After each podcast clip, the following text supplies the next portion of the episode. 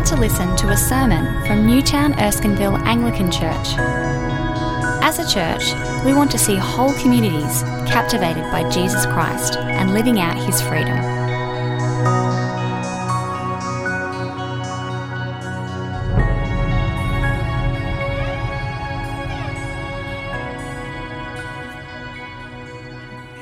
Uh, the first reading is from Deuteronomy chapter 14, beginning at verse 22. So, Deuteronomy chapter 14, 22 to 29, and it's on page 186 of the Bibles. Be sure to set aside a tenth of all that your fields produce each year. Eat the tithe of your grain, new wine, and oil, and the firstborn of your herds and flocks in the presence of the Lord your God, at the place he will choose as a dwelling for his name, so that you may learn to revere the Lord your God always. But if that place is too distant, and you have been blessed by the Lord your God and cannot carry your tithe, because the place where the Lord will choose to put his name is too far away, then exchange your tithe for silver, and take the silver with you, and go to the place the Lord your God will choose. Use the silver to buy whatever you like cattle, sheep, wine, or other fermented drink, or anything you wish. Then you and your household shall eat there in the presence of the Lord your God and rejoice. And do not neglect the Levites living in your towns, for they have no allotment or inheritance of their own. At the end of every three years, bring all the tithes of that year's produce and store it in your towns so that the Levites, who have no allotment or inheritance of their own, and the aliens, the fatherless, and the widows who live in your towns may come and eat and be satisfied, and so that the Lord your God may bless you in all the work of your hands.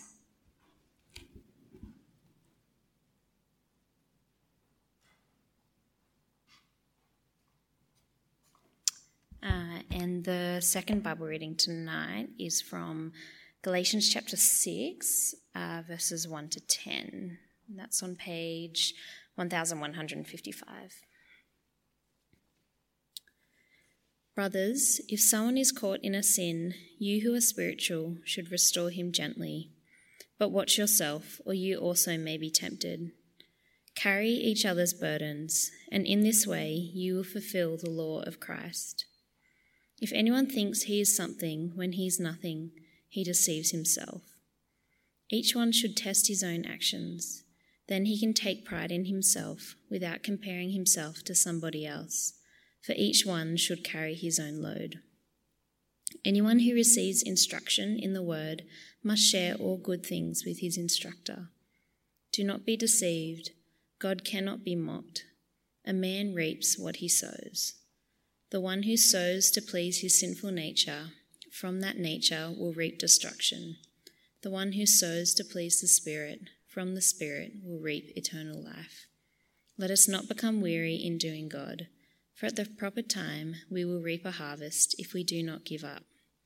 Therefore, as we have opportunity, let us do good to all people, especially to those who belong to the family of believers.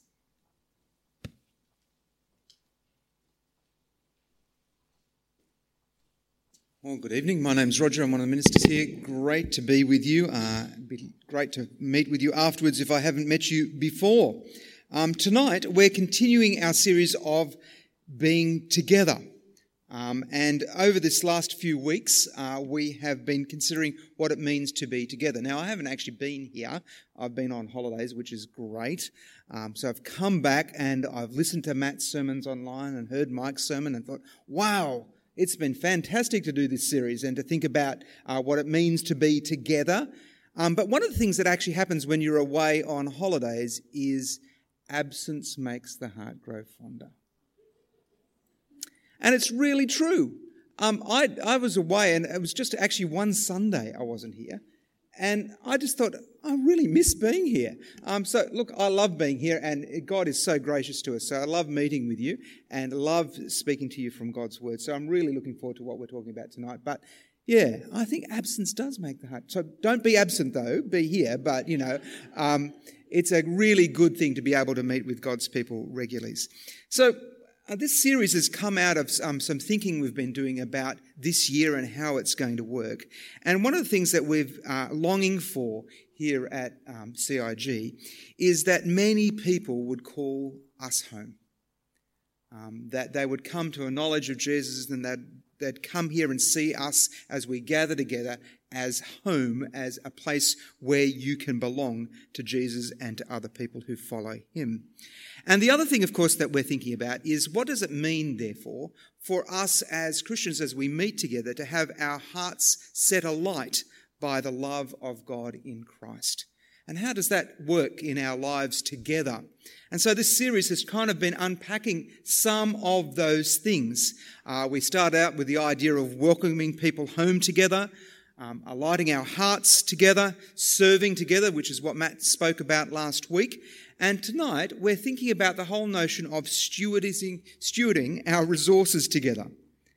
Um, now that means we're going to be talking about finances and those kinds of things. And I know for some people that makes you might, might make you feel a bit uncomfortable. It's not something we do all the time at this church. And some people come to me and say, Oh, actually, that must be really difficult for you to talk about the whole idea of money, particularly because a church supports you and that kind of thing. Can I say, I'm not embarrassed about it at all. Um, I'm very grateful for the way this church and other churches in the past have supported me, and I think it's a marvellous thing, and I don't take it for granted at all. But it's actually something that the Bible talks about all the time. And Jesus talks about money all the time. So I have no embarrassment about talking about money because actually it's here in God's Word and we should just talk about it. Um, and it's an important thing actually for us to be talking together as Christians about. So please don't be embarrassed in your small groups or with your Christian friends to talk about money and to think about how you should, could steward the resources that you have in a way that is godly and obedient to what God has called us to be and do. Now, as you heard, we're, we're looking back at the passage from Galatians, Galatians chapter 6, and we're particularly interested in Galatians chapter 6, verses 6 to 10. Uh, if you were here for our Galatians series recently, you might have noticed that the night I preached on this particular passage, I missed verses 6 to 10, for those of you who are observant. Um, and the reason I missed it is because I knew this was coming. And I thought this will be a great passage to think about this whole thing of stewarding uh, our resources together.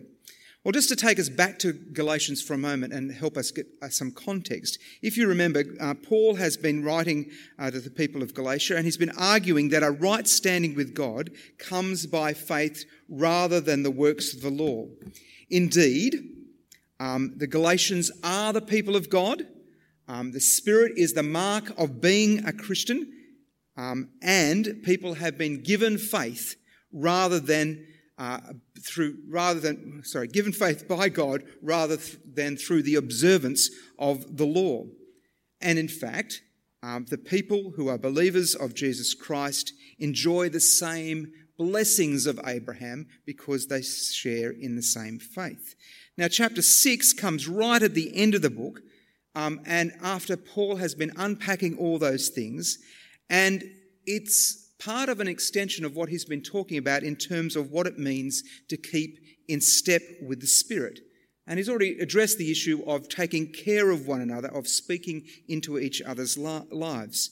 And he's been saying that actually, if you're going to love one another, you will follow the example of Christ in self giving love for others, and that self giving love will manifest itself in the way that you build your relationships with one another, and in fact, in the concrete needs of others.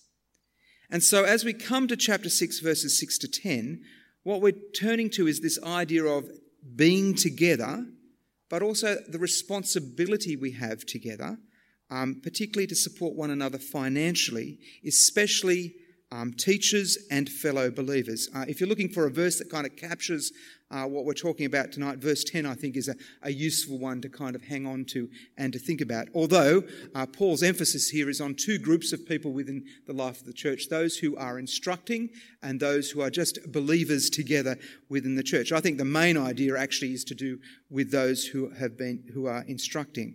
Well, let's come to uh, chapter 6, verse 6. And think of uh, what Paul is calling us to do in this passage. Well, first off, he starts this way. Nonetheless, the one who receives instruction in the word should share all good things with their instructor. Um, the notion of good things there uh, is worth just pausing and noting. Uh, it means the, the, sense of sharing material wealth with one another. Um, it's not just it's not talking about just good things like a lollipop or something like that. It's talking about the genuine supporting of one another through physical things, through hospitality, but uh, perhaps even more so financially. Um, and we'll see that as we go through the passage, and Paul unpacks this a little bit further for us. The notion is about supporting one another. And so it's suggesting that one of the ways that we walk in the Spirit is to share all good things with those who instruct us.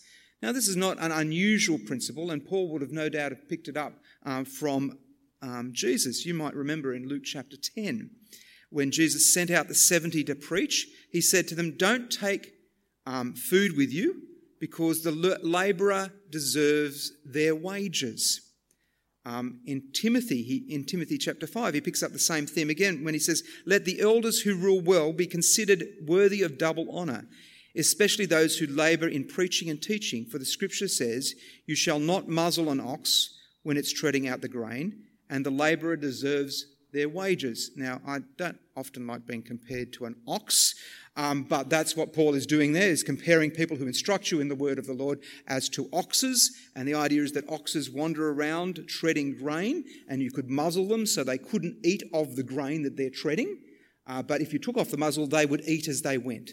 And so it's the notion of being provided for. You're providing for those who instruct you. Probably the closest parallel to this passage, though, is in 1 Corinthians chapter 9, where Paul says, If we have sown spiritual good amongst you, it is, is it too much that we reap your material benefits? And so you see this kind of link between uh, those who instruct you and supporting those people uh, with material benefits as a result. Now, that kind of principle is extended a little bit further as you see towards the end of the passage there. Let us, therefore, let, as we have opportunity, let us do good to all people, especially to those who belong to the family of believers. Um, now, uh, what Paul is saying here is it's not exclusively to those who are people of faith or people who are in our church, but it is especially to people who are within our church. And that kind of makes sense when you think of us being together and being a family. Um, within a family unit, if the family unit is working well, uh, you will support one another financially. If someone is in trouble, you'll go and support them. Now, that doesn't mean you won't support people outside your family, but your first port of call is actually to support people within your family. And I think that's the point that Paul is making here. Now, what's so interesting about this is that uh, in this kind of picture that Paul is painting, he's talking about givers and receivers. Uh, people who give generously and people who are receivers of those generous gifts. And both are godly positions within the Bible giving and receiving. Um, and I think that's something worth acknowledging because sometimes if you're on the receiving end, you can feel like it's not a godly thing to receive. Um, but actually, it is a godly thing to receive. And you ought to let us know if you find yourself in difficulty as a Christian brother or sister and that you have particular needs, and maybe we can support you with those needs. Uh, it's a beautiful thing in this church that sometimes people come to us and say, actually, we hear of a brother or sister uh, who's in need.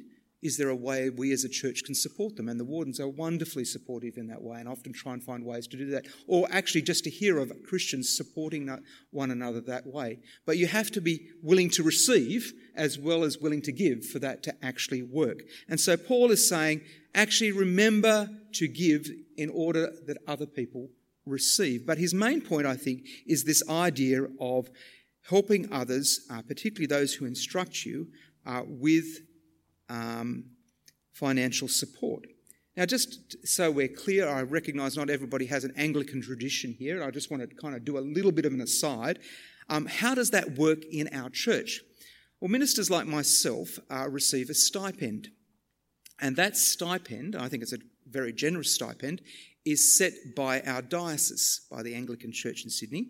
And it's worked out on this basis. They, they basically pay, uh, suggest the stipend be 76.5% of the average weekly wage. Um, that's down from 80%. And the reason they do that is because they want to ensure that ministers who serve their congregations are not in it for the money. Uh, it's, not a, it's not a position you go to for the money. Now, that's not to suggest that there are not other benefits, and we are very generously provided for uh, in this church. And so there's no sense in which we're feeling hard done by in that, in that sense. But just to give you a bit of an insight into the way these things work. Having said that, um, the diocese doesn't pay those wages. Um, everything that you have here, the lights, the music, the, well, not all the music equipment, but obviously the, the uh, speakers, uh, the seats, the building, uh, the graveyard, everything has actually been donated by people over the years. It is true to say that sometimes there's government grants that have been given along the way, but actually, people just like you and me have been generous in their giving, and we stand on the shoulders of others as we meet here this evening. We stand on the shoulders of other Christians who have gone before us and, in their thoughtfulness, provided for a place to meet where the instructions of God could be given week by week. And we ought to be very thankful for them, and um, we are very thankful for them. But just to, to say, actually, it's not someone has come along and suddenly given us all this property, or we've somehow taken it off someone else in terms of um, the government or something. Um, sometimes the media reports these things and they just have this terrible report on how churches work. In actual fact, it's people like you and me giving money that sees most of the activities of the church take place. Okay, back to the passage. Uh, in terms of the implications about uh, supporting those who are your instructors, I think verse, what it's reminding us of is that the teaching of the Word of God is a ch- very essential to church life. Uh, that's why we support those who instruct us.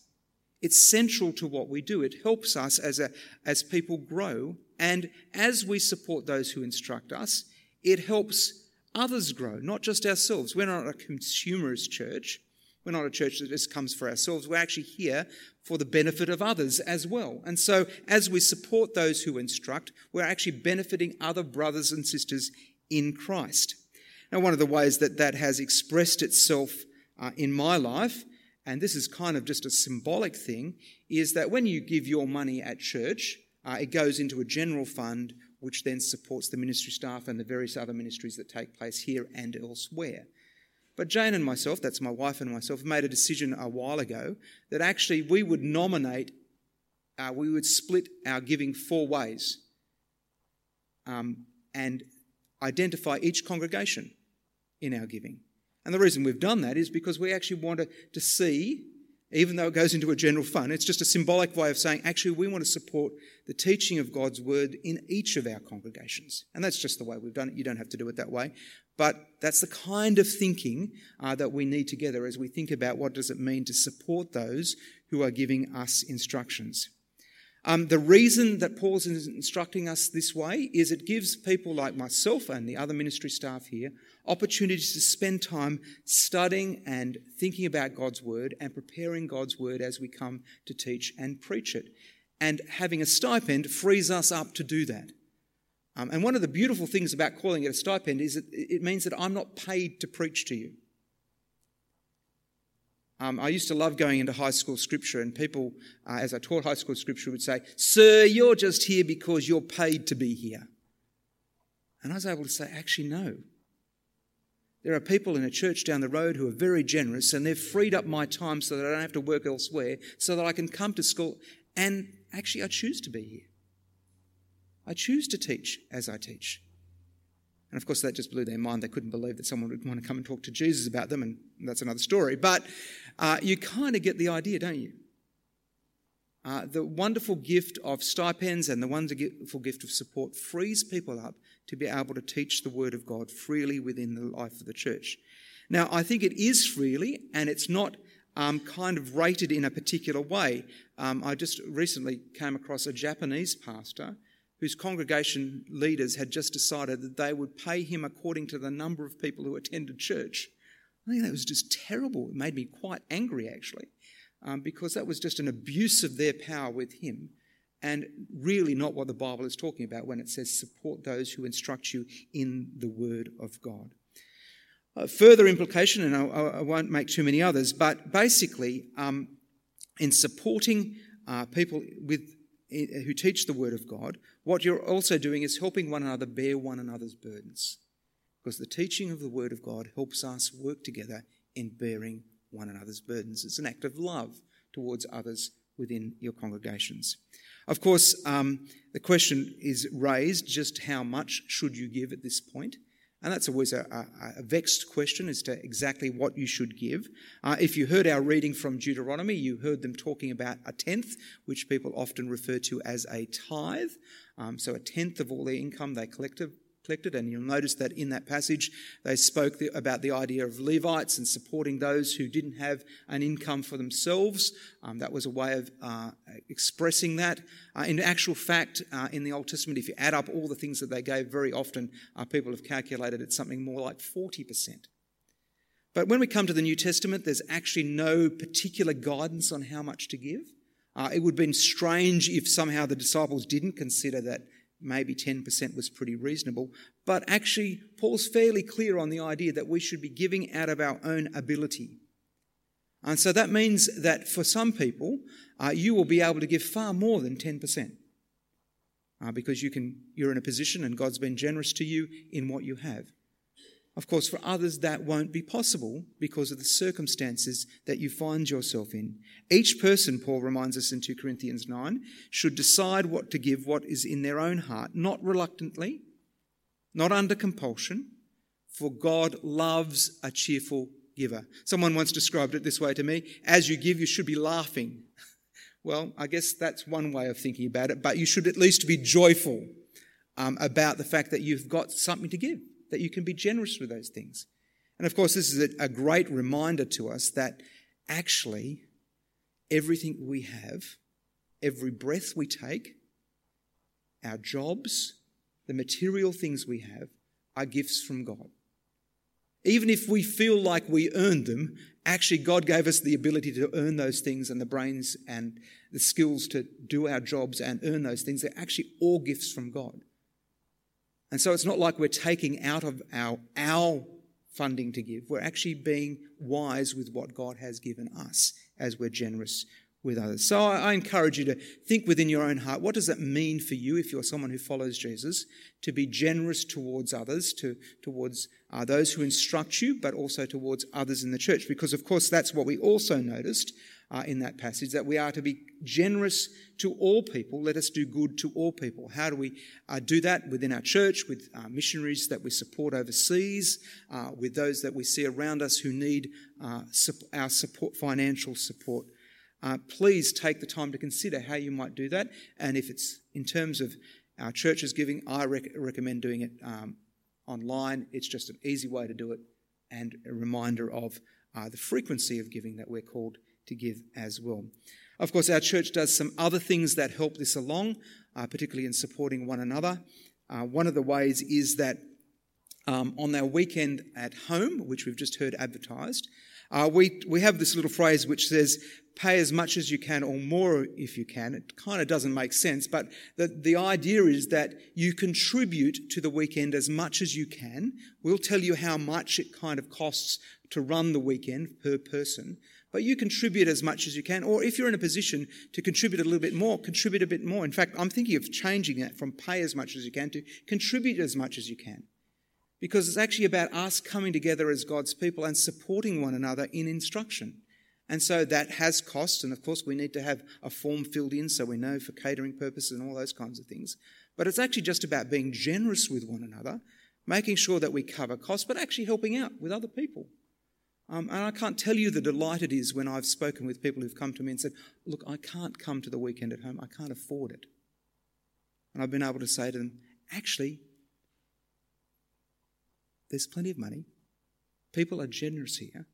Just come. We don't actually know how much people are giving. We just know that people are coming and that some people are giving. We don't actually match those things up. And the reason we do that is because this is a way of being generous and supportive of one another together as we steward the resources that God has given. And over the years, as I've done this, there's only been one or two occasions where we might have been $10 short according to our budget. Our people have just been generous and so supportive of what we've done. So, can I encourage you? Don't miss the weekend at home, and particularly don't miss the weekend at home if it feels too expensive. Just come. We'd love to have you there. Okay, so Paul has encouraged us to give. This is what, what he's asking us to do to support one another, to share all good things in common with one another. And one of the particular ways is through financial support of one another. But the question is, why is he doing that? And actually, where he goes next is quite a surprise. And it's certainly not somewhere I would have gone myself. Um, I, I just think, wow, this is pretty stark what he has to say next. And this is what he says next. Why? Do not be deceived. God cannot be mocked. A person reaps what they sow. Whoever sows to please the flesh, from the flesh will reap destruction. Whoever sows to please the Spirit, from the Spirit will reap eternal life. Now, Paul uses this concept of do not be deceived on a number of other occasions, and in both instances, he's concerned about the internal, eternal significance and inheritance of the people he's speaking to. He's saying, if you scorn God, God will sit in judgment of you and you will not receive eternal life. He will punish those who spite him. Now, that's a very strong word in the midst of this passage, and a very challenging word um, that Paul has for the church in Galatia. Now, there's a very clear example of this, I think, in Acts chapter 5. You might remember the story of Ananias and Sapphira. Um, they basically, in, in the early church, sell a property and they come to the leaders of the church and they say to the leaders of the church, by the way, we're giving you all the proceeds from our property. But in actual fact, they've held some of it back for themselves. They've been lying. They're hypocrites. And God will not be mocked. And what happens? Both of them die on the spot. God's judgment is immediate on them. And it's no wonder the church, as we read through how they responded, the whole church was seized with fear as they held, heard about these events. And I guess it's just reminding us that actually God takes very seriously uh, what we do and our obedience to Him, and that we should not mock Him in the way we go about doing things. What made me particularly think of this passage is the way that that passage in chapter, uh, Acts chapter 5 finishes, when uh, we hear these words. And Peter says to them, Did you really sell the land for so much? Why have you despised the ministry of the word and plotted your own gain and conspired to see, deceive the Lord? God is not mocked. Hark the feet of those who've buried your husband, they are at the door, and they will carry you out. Your greed has come upon your own head. Whatever a person sows, that per- so will that person reap. It's a very clear example of God acting in judgment on someone who is mocking God in the way that they have stewarded the resources that God has given them. What seems to be happening here also, though, is that God is presenting us with, uh, Paul is presenting us with a way of thinking about sowing and reaping. Uh, the idea that if we sow something, it's going to have a result. Uh, so if you put a tomato, tomato seed in, you'll get a tomato. If you put an apple seed in, you'll get a, an apple tree. If you put a small little fig tree thing in, you get a huge fig tree outside. Uh, there is something that's sown that produces fruit. And it might seem really, really small at the time, but over a period of time, it can produce fruit. And the truth is, you cannot hide from God what you spend your money on or how you steward the resources that you, you are given. He knows exactly what you're doing with your resources. He knows exactly what's in your heart and exactly the way you're going about things, and He will not be mocked. And one of the ways that that uh, results is in the fact that there is something planted and some fruit is produced later on. Now, why is Paul being so direct with the Galatians at this point? Well, it's difficult to say. Uh, it may be that some have had some kind of license around the idea of giving, and they've just decided that uh, for freedom, Christ has set us free, which is one of those themes in, in Galatians, and they've just decided, well, it doesn't really matter. We don't need to worry about giving, and we can just do what we like. Or perhaps in verse 9, maybe there's another clue uh, where we read, let us, let us not become weary in doing good. Uh, it may be that as church life has progressed, They've just grown weary. And of course, we all grow weary in church life and kind of, oh, wow, do we have to keep doing that? And maybe that's what's happened. But he's saying, actually, there's a warning here. Uh, be serious about what you're doing in the way you do good to one another and particularly to those who instruct you. Now, of course, there is another problem that arises here from Paul using this kind of metaphor and this description for us, and that is it sounds like our works will help us get to eternal life. Um, and that is a difficulty for us because actually people use passages like that to say exactly that. Uh, they take it one step further and they kind of say, actually, uh, what we want to see is uh, if you keep giving more and more and more, God will gen- generously bless your life and you'll be more wealthy and more prosperous and you'll have more and more and more. Now, I can remember being fooled uh, by this when I was about 10 years old. I saved up a lot of money. Uh, in my mind, it was a lot of money $10. Um, and I thought, I need to be generous with this. God has given this to me. I'm going to be generous with this giving. And so I put the $10 in the plate and gave it in the offertory and thought, okay, so I should get about $100 back. Course, that did not work that way. And afterwards I went, I gave $10. That's all the money I had. My heart was not in the right place at all. And it can feel a bit like that as we use this kind of language and as Paul uses this language, that somehow we earn God's favour and earn eternal life. But of course, that's not what Paul is saying because we know Paul has been so strong that we are saved by grace through faith not by works of the law. Or if you remember in Galatians, uh, sorry, Ephesians chapter 2, for it is by grace you have been saved through faith. It is not from yourselves, it is a gift from God. Such works cannot be the ultimate basis for eternal life for the Galatians. It's impossible that it's going like that. And so, even though Paul's using this description, he must be meaning something else. And of course, he is meaning that when we sow something, it will reap something. But what I think he's getting at is that so often as Christians, even though we've come to know and love Jesus, what happens is we get fooled. Even though we understand the gift of God's grace, we fall back into our old ways of doing things. And so I think what he's getting at here is that it, seems that the best way to understand what he's saying is good works constitute an evidence that we have been transformed by God's grace. So, if we've been transformed by God's grace and that seed has been planted in us, it will bear fruit in the way that we are generous with others. Uh, it's the fruit of understanding the grace of God. It's the fruit of God's work in our lives that produces that. Whereas if that hasn't been what's been planted in our lives, then we will be sowing seeds of destruction and will be led astray. And so, why are we being called to be good stewards of our resources together? Well, we would be mocking God if we didn't, but it's evidence, I think, also of God's transforming grace within our own lives, uh, that we are able to be generous with others. Of course, we're still left with this slightly niggling problem that somehow, if we do all the right things, God will give us eternal life. And I, I think there's something that there's a bit of a conflict that goes on with us. And so the question is, how do we deal with our hearts? How do we make sure that our hearts are in the right place as we think about this uh, being stewards together? So let's come back to this notion of a person who reaps what he sows.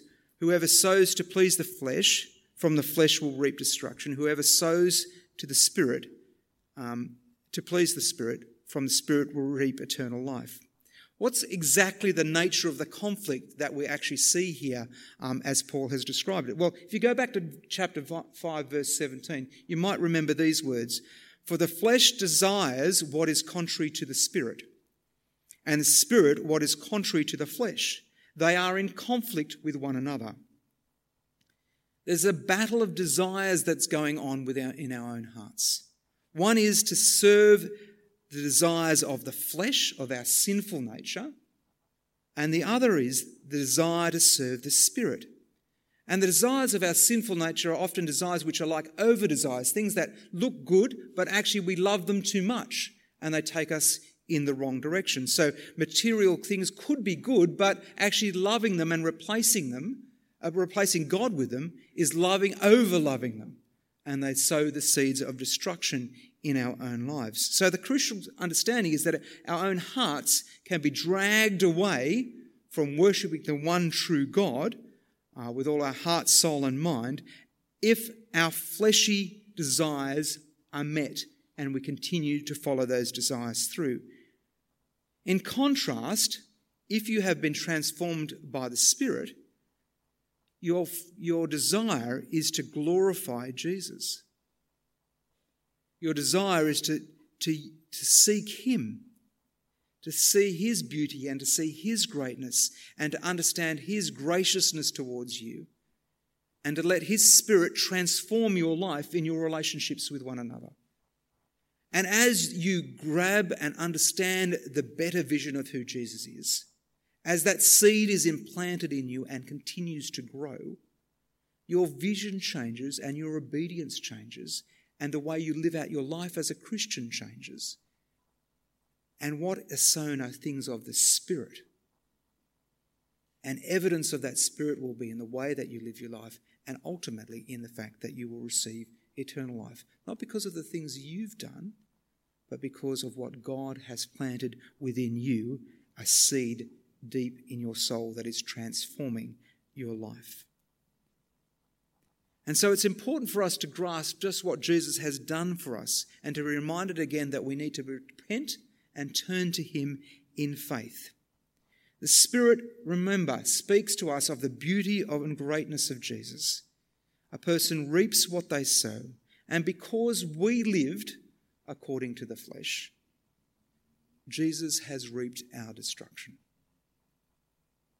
And in turn, given us His Spirit so that we might have eternal life.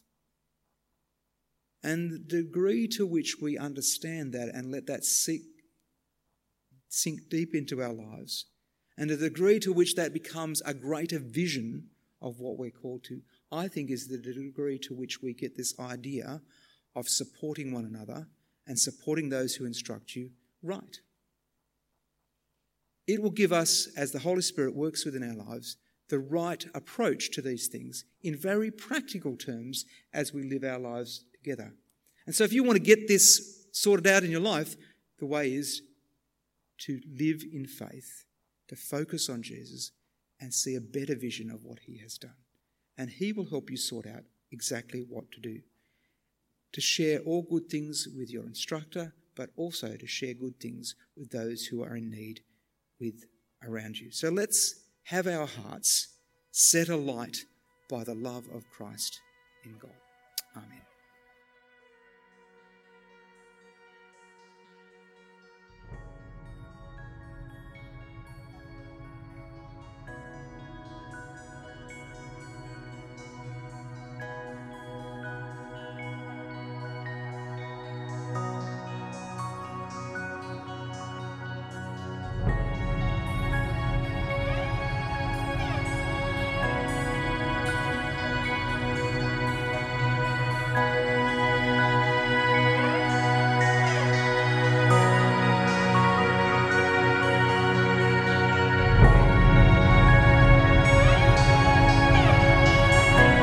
Listening to the Newtown Erskineville Anglican Church podcast. For more audio content and information about our church, please visit neac.com.au.